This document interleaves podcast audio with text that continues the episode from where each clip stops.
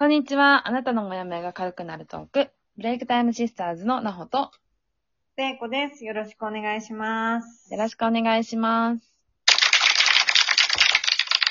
さあ、今日も始まりました。れいこさんよろしくお願いします。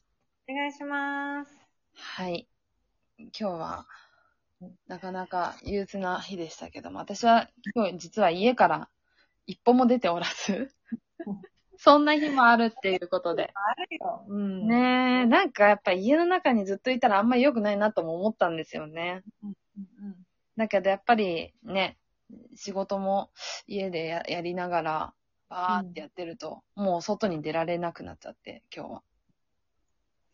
そんな日もあります。ねえ。でも太陽を浴びなきゃなとも思うんですよね。特にここれだけ天気のいい日が続いたりとかすると。うん。うん。うん。でも暑いんでしょ？すごい暑い。だから私は本当にサングラスが手放せない。いいな。なんか、ほんと、今年夏なんだけど、なうん夏ね。まあ、日差しが当たると、うんあの、なんだろう、ある意味日本より暑い、あ、なんか、こう、日、日差しが強いっていうのをすごく感じるね。うん。なんだけど、まあやっぱり気温は、ね、うん。あの、日本に比べると低いから、うんうんうん。初夏みたいな感じの感覚うんだよね。なるほど。なんか、ああ、なんかあの、じりじり、なんか、こう、じめっとじりじり暑いって一、番や嫌ですよね、あの季節というか、時期が。嫌なんだけど、ちょっと恋しいのもある。いや、あの、こっちにいたらもう絶対嫌だなと思うけど、ねスウェーデンにいるとね、なかなかそれを経験する機会が少ないから。あの時期爽やかすぎて、人ってすごい、あの、わがままだね。いやいや、まあ、ないものねだりですよ。はい、そうだね。うんすごい、ました、それを。いや、でも本当いつも、レイコさんのインスタを見て、あの、自然豊かなところだなって思って、湖に飛び込んでる姿とか見て、いいなって思ってますけどね。私はやっぱ自然の生き物なんで、そうだよね。うん自然で育ったんで、水場があると飛び込むよね、このうん国の人は。あ羨ましいなと思いますけどね。すごい、お、おばあちゃんまで飛び込むね。うーん。女の子、もうみんな高いとこから飛び込んでびっくりする。うん。うん。なんか、すごい、自然との向き合い方は、うんうんあうん本当になんか学ぶっていうか、へーって思うとこありますけど、まあまあ、そんな話はまたおいおい、ですね。またいろいろ聞かせてください。ぜひ、はい。今日のテーマは、えー考えすぎたときは、とりあえず動こうというテーマでお話ししていきたいと思います。これは私のテーマかな。そうですね、とかで。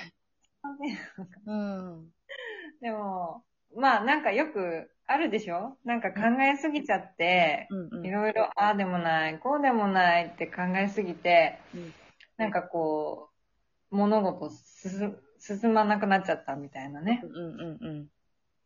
でもあの、考えるのは大事なことだよね。何も考えなしに、うんあの、なんか感情とか、その時の気分だけで突っ走ると、うんまあやっぱりなんか、あの、いろいろ 弊害が出たりとかすると思うんだけど、うん。まあよく考えるのは考えて、でも考えすぎてるっていう時は、うんうん。大概自分の中で至らぬ妄想をしてるだけなんだよね。うんうんうんうん。って自分に言ってるんだけど、今はね。至らぬ妄想をして、うん。ああでもない、こうでもない、しこう、どうしたら、こうしたらどうしようって、うん。あの、もやもや悩んでるだけなので、うん。考えすぎてしまった時は、とりあえず足を出してみる。うん。動いてみる。歩いてみる。やってみて、うん。やってみて何か問題が起きた時に修正するっていうやり方でうん。進めていけば、あの、そんなに大きな、あの、問題って起きないんじゃないかなって。まあもちろん、あの、失敗することなんていくらでもあると思うけど、うん。あの、そこからそれは学べばいいと思うし、うんうんうんうん。あの、そこに次へのステップの答えがあると思うから、うんうんうんそ。れはすごくいいことじゃない？うんうんうん。あの、だけど、考えすぎちゃって何も動けなくなっちゃったっていうのは多分ね、一番なんかこう、もったいないよね。そうですね。なんか、あとは、私思うんですけど、うん。なんか、すごい考える人って、うん。多分、こう、完璧にしなきゃとか、成功させなきゃとか、うん。なんかそういうふうに、なんか100%なんかの状態で発信しなきゃって思ってる人もいるんじゃないかなと思って。いいじゃんね。そうそうそうそう、思うんですよね。だから、なんかあんまりそういうふうに思わなくてよくて、なんか最初から完璧な人って絶対いないじゃないですか。うん。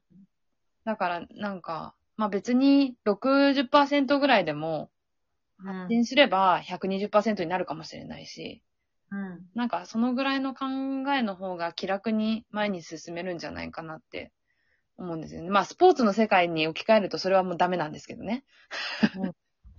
60%で試合に認めないんですけどね。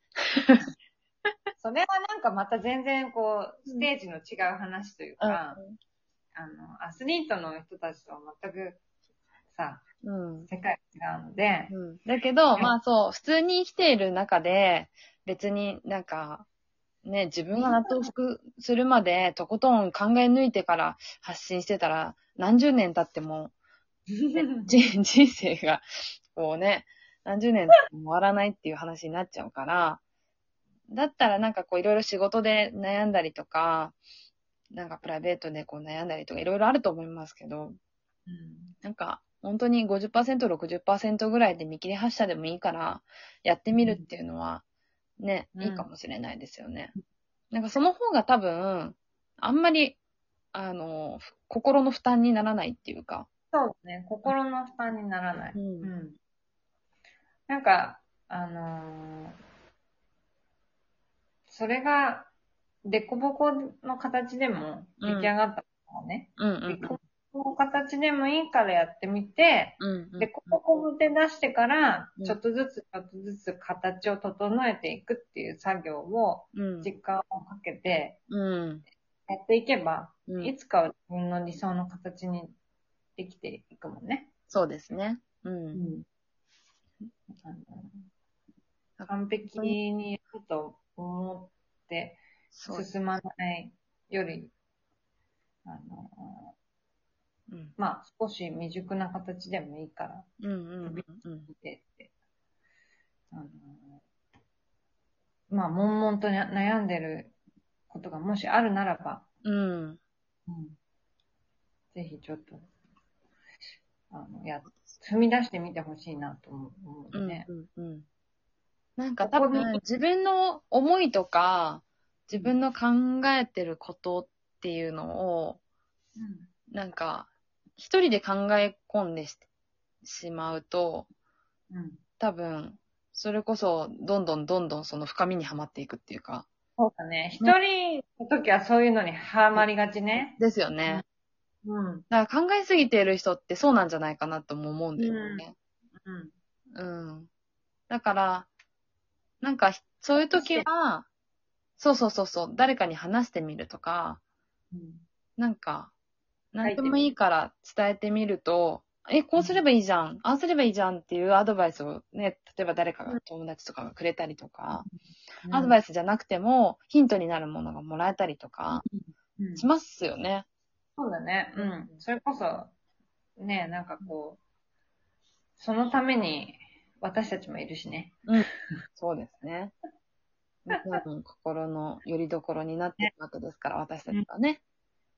うん。そう。だから、大概考えすぎるときは一人でももやもやループしてるのね。ぐるぐる。ね。はずだから、うん。うん。